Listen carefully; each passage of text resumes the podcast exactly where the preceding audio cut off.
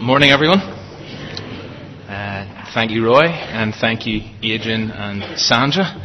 Kind of feel as if, uh, yet again, there's already been a preach, and we've already so much to just take away and reflect on without me really saying anything else. But anyway, if you have a Bible, uh, or there should be Bibles in the pews, if I could invite you to turn to Genesis chapter 5. We're actually going to trace the story of Genesis 5 through to 9, so we're going to cover five chapters this morning uh, in 25 minutes, so that's going to be a bit of a challenge. Uh, but before we do that, I'd actually like us to start with a prayer. And it's a prayer that we've taken and we've adapted and we've rewritten for this new series, Essential Word. It's really a prayer for 2011, and so I hope we'll use it together as a congregation from time to time throughout this year. And if you'd like a personal copy, of this prayer if you just speak to me afterwards and I'll, I'll, email you a copy of it. But we as a church have resolved, as has been said already, to read right through the story of the Bible uh, during this year, from Genesis to Revelation. Here on Sundays as we meet together, and during the week on our own via this book, Essential 100, which I know lots of you have got. And incidentally, we're meant to be up to, up to chapter 4 out of the 100 uh, today, just so you can keep pace with that. But this is, if you like, a prayer for that journey, which picks up some of the thinking and some of the imagery that we've already started to introduce as we've talked about this new series. So, what I'm going to invite you to do is stand, and if you would uh, read or pray the parts in yellow, and I'll do the parts in white. So please stand with me. And let's pray together. Father God, we thank you for the year ahead, a gift to us full of promise.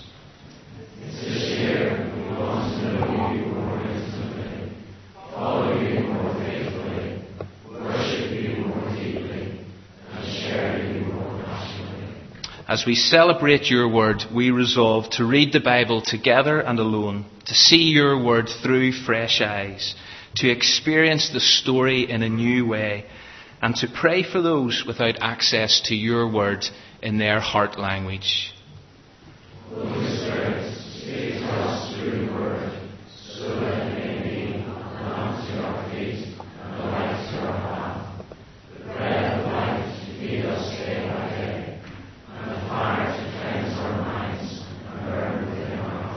Use your word as a surgeon's scalpel, cutting deep into our innermost thoughts and desires.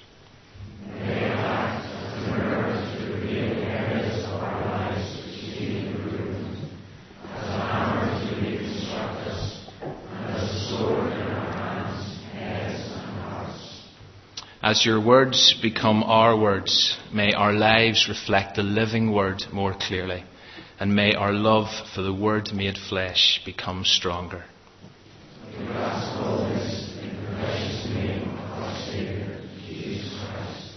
Amen.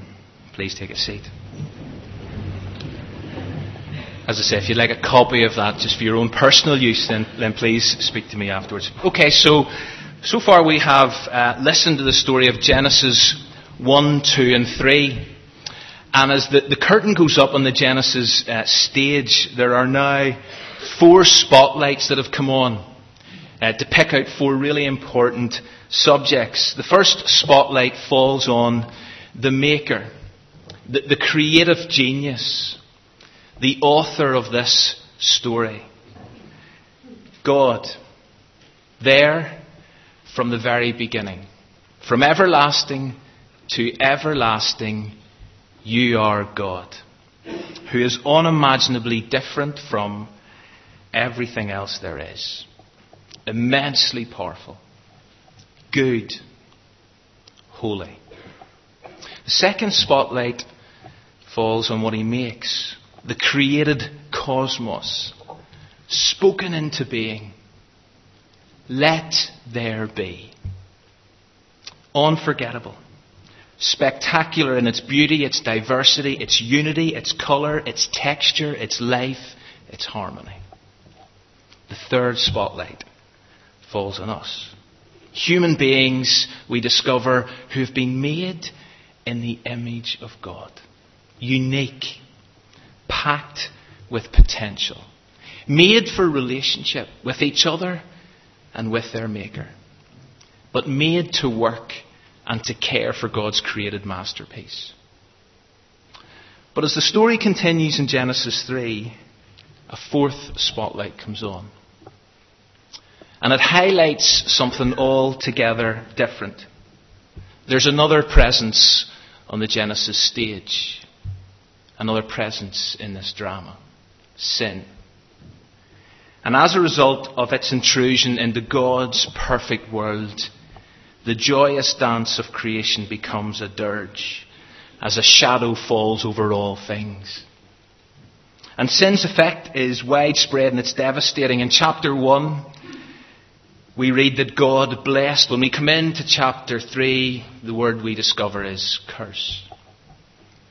Negative emotions are felt for the first time, but certainly not the last. Shame, fear, guilt, regret all become the experience of the human. The relationship between the man and the woman changes dramatically and for the worse. The two things that they were given to do in chapters 1 and 2, to be fruitful and to work Eden, are now both occasions for misery. Giving birth will be painful, and work becomes toil. And tragically, fellowship or connection with God becomes alienation, separation. They used to walk with God in the garden. Now they're out of Eden. They're without God in the world. Sin wreaks havoc. It always has. It always will. And we describe sin in three ways. It's an attempt to achieve autonomy, where we define meaning where we decide for ourselves what's right and what's wrong and what's good and what's bad and what's true and what's false. It's where we try to establish our own standards apart from, or actually by blatantly ignoring God's word. Sin's also rebellion. It's where we decide to withdraw allegiance from a loving, good, holy, wise God. And we give our allegiance to what? Well, that's for you to decide.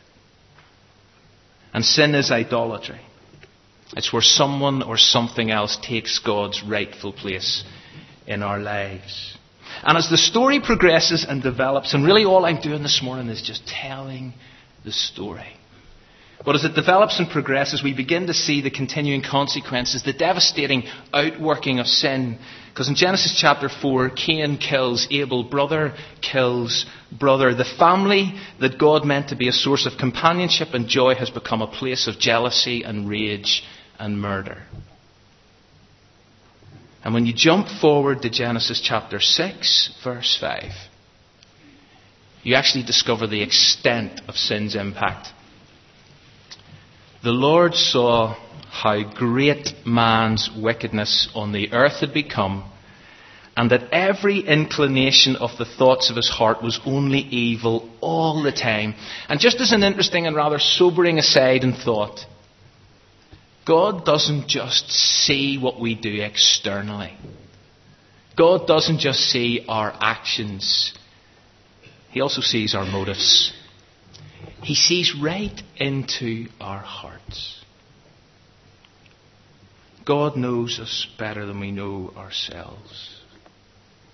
And before we look at God's response to this, because He does respond, but before we look at that, let's go back to chapter 5 for a moment, which is more, more or less a genealogy a family tree, a list of ancestors. But let me draw your attention to two phrases. Scan your eyes down Genesis chapter 5 because the first phrase comes at the end of verse 5, the end of verse 8, the end of verse 11, the end of verse 14, and so on. It actually appears eight times in this chapter, and here it is, four words, and then he died. And back in chapter 2, God had said to Adam, listen, if you eat of the tree of the knowledge of good or evil, you will surely die. Adam did eat. And here's proof that physical death became a reality. Adam and a whole list of others did die. But someone bucks the trend. Someone on that list doesn't die. Look at verse 24. Enoch walked with God, and then this phrase, and then he was no more because God took him away. No, and then he died at the end of verse 24. And last Sunday night, I said that even in these early stages of this story, in the early chapters of the book of beginnings, we find hints of hope and rumours of redemption. And here in Genesis chapter 5 is another example because here we encounter already the power of God over death. It seems there is something more. The death is not the end. And that's an aspect of this story, that's an aspect of God's story and our story that will become clear as this story unfolds. But the second phrase I want to highlight is in verses 22 and 24. Enoch walked with God. And it's such a positive comment. Because it seems that despite sin's unwelcomed intrusion into God's world, human beings could still relate to God human beings could still be connected to God at some level, could engage with God, could enjoy fellowship with God, because here is someone who walked with God. It's another hint of hope, rumour of redemption. And Enoch appears in Scripture in Hebrews 11 Hall of Fame where it says this about him. By faith, Enoch was taken from this life so that he did not experience death. He could not be found because God had taken him away. For before he was taken, he was commended as one who pleased God. So you might live in a sin infested, decaying context. And we all do. But you can still choose to live as one who pleases God.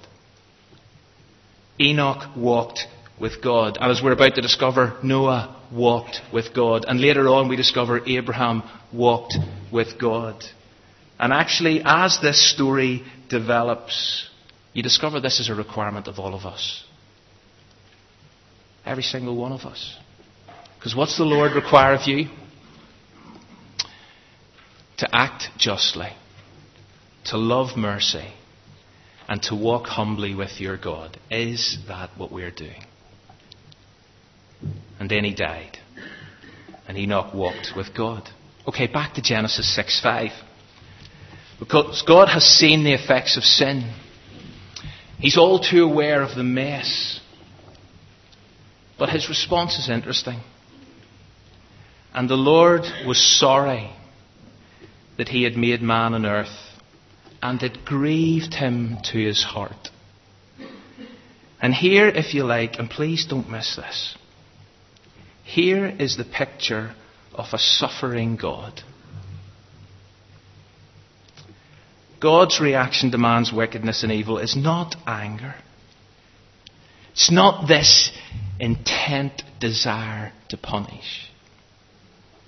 As God sees and observes what people make of themselves and what they do with His stunning creation, God feels and experiences pain and grief.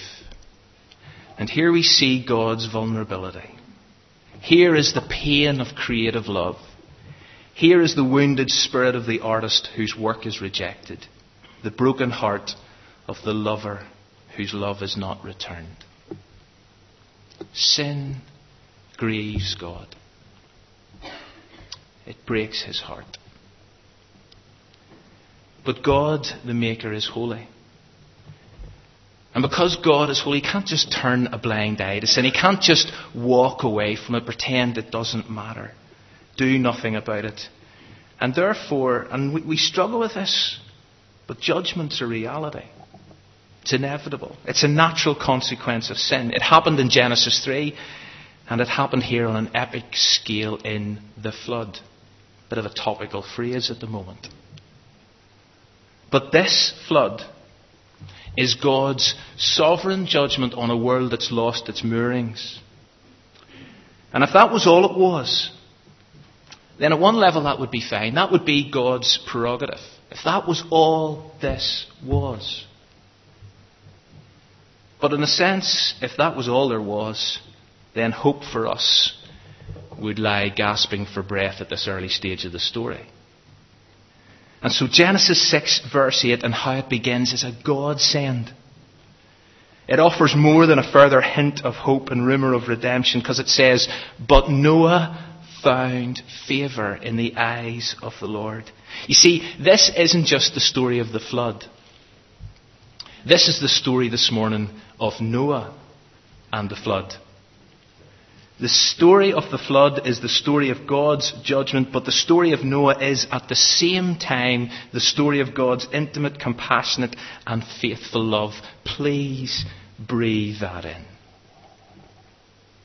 It's the story of God's intimate, compassionate, and faithful love. In this one event, this one action, there is both judgment and there's mercy. Noah finds favour. Or to put that slightly differently, grace finds Noah. And so, this righteous, shining light amongst the people of his time who walked faithfully with God, he's asked to do something. He's asked to build a boat, fill it with his immediate family, two of all living creatures, plus every kind of food necessary to feed all the occupants. And after God finishes sharing this bizarre request, and offer, issues this command, we read this in verse 22. Noah did everything God commanded him. And it's a phrase again that appears in chapter 7, verse 5, and it's an example of faithful obedience in the light of a future explained but a future yet unseen. Can I say that again? Because this is really important. This is an example of faithful obedience in light of a future explained, but a future yet unseen. And back to Hebrews 11, only this time the entry regarding Noah. By faith, Noah, being warned by God concerning events yet unseen, took heed and constructed an ark for the saving of his household. And as I sort of reflected on that during the week, it struck me that God has spoken about future events, yet unseen concerning judgment. And without being too heavy or over dramatic, the challenge to take God at His word and make the necessary preparations in order to be ready to face the reality of that future event is still staring every single one of us in the face. And we could laugh it off, or we could scoff at the prospect, as I've no doubt many did in Noah's context, and I know many still do today. But the example of Noah and his faithful obedience of actually taking God at his word concerning events yet unseen stands as an example to us. We've got to take God seriously about events yet unseen. Noah did everything that God commanded him, and maybe as Walter Brueggemann comments, Noah regards God's commands as promises of life.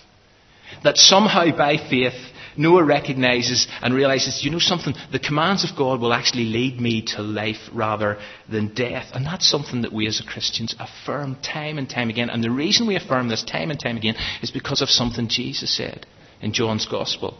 I know his, speaking of the Father's commands, lead to eternal life. God's commands are not life restricting, despite what lots of people think. God's commands are life giving. They always have been and always will be. But how you perceive God's commands will determine your response to them. So Noah builds a boat and he occupies it as instructed. And then, as predicted, the springs of the deep burst forth, and I'm just reading from Scripture. And the floodgates of the heavens are opened, and everything on dry land that has the breath of life in its nostrils dies total wipeout. Every living thing eradicated from the earth. Only Noah is left and those with him in the ark. And as he steps out of the boat eventually, what's the first thing he does on dry land? He worships. The boat builder now builds an altar. And in response to being delivered and saved, he expresses gratitude to God in an act of deep devotion. And considering our story, many of us here this morning sit as people who have been rescued and delivered and saved. Once again, Noah's example is worth taking seriously. To constantly, consistently engage in an act of deep devotional worship. And Noah's worship, according to the text, is pleasing to God. And in this next bit I find absolutely fascinating. Because as God observes and takes pleasure in his worshipping creature, and he does take pleasure because it says his sacrifice was pleasing to God. God responds. Got to be careful here. God makes a decision. God says something in his heart, is what the text says. He doesn't appear to share it with Noah at this stage. It's just as if God is talking to himself. And God says these words Never again will I curse the ground because of man, even though every inclination of his heart is evil from childhood. Now, I need you to note this. Is this not the reason for the flood in the first place? I mean, pre flood, the Lord saw that every inclination of man's heart was only evil all the time. Post flood, nothing's changed. Nothing has changed. The flood hasn't changed. It hasn't realigned the sinful heart of humanity. It hasn't been rewired. It remains deeply set against God's purposes. The human heart is still messed up, and all the terror of the waters has not changed that. And God knows that. So what now? More floods? First one didn't change anything. More floods? No. God, we read, says in his heart, never again. And I love those two words because taken together and in this context, they are two grace filled words. Never again will I curse the ground because of man. Never again will I destroy all living creatures. God had every right to. Every right to do it again. But he decides not to. It's almost, please hear me, it's almost as if there's been a change and a shift in the heart of God. An irreversible change a never again change. A new resolution on God's part that even in spite of man's rebellion, his idolatry, his futile attempts to be autonomous, God is still committed to us. And so at the beginning of chapter 9, how does it start post flood? God renews his blessing. This time on Noah and on his family, and he says what? He says exactly the same as he said Adam be fruitful and multiply and fill the earth.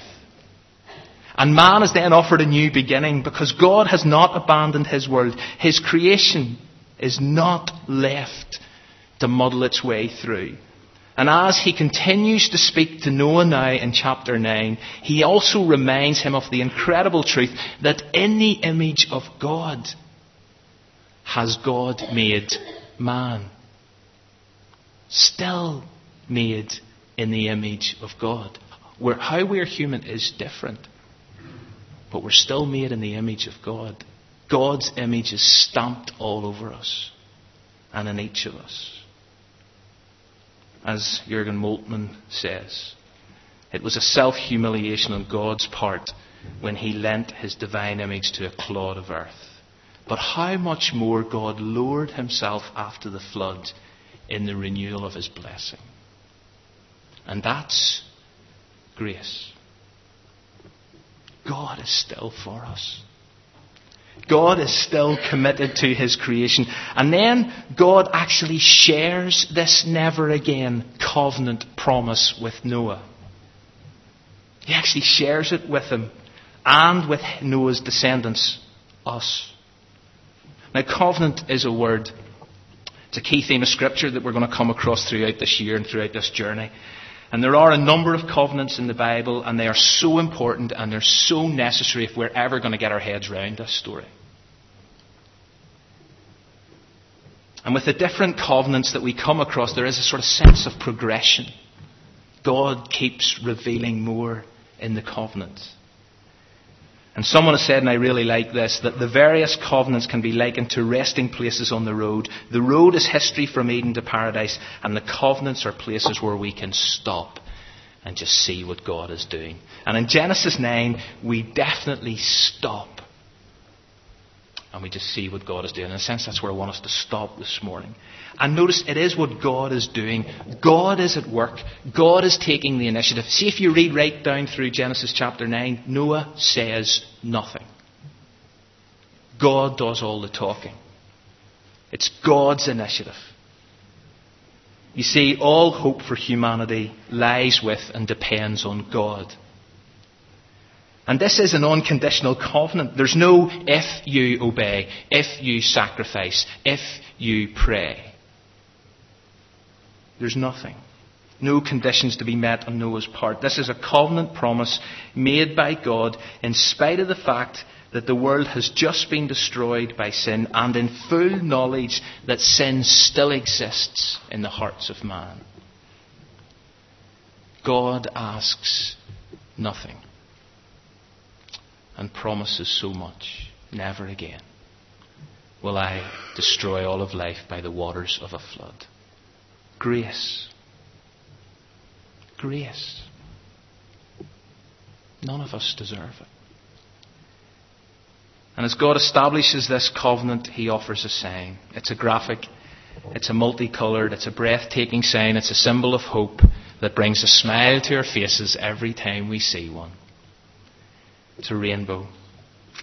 And it's a sign that represents grace over judgment. Yes, we deserve judgment because our hearts are evil, and God knows that. We deserve to be up to our necks in water.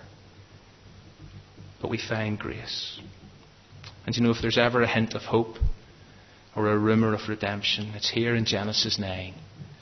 And it's there in the sky if we would just look from time to time.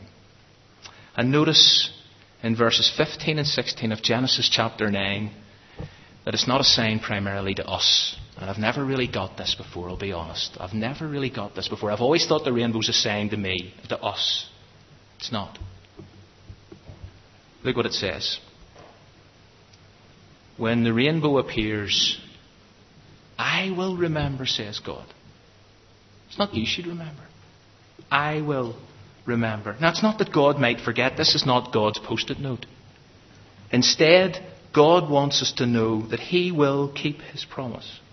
That every time we see a rainbow, we should note that once again, God is recommitting Himself to us and to the promise that He made with Noah. The rainbow is a sign of grace a mercy of faithfulness.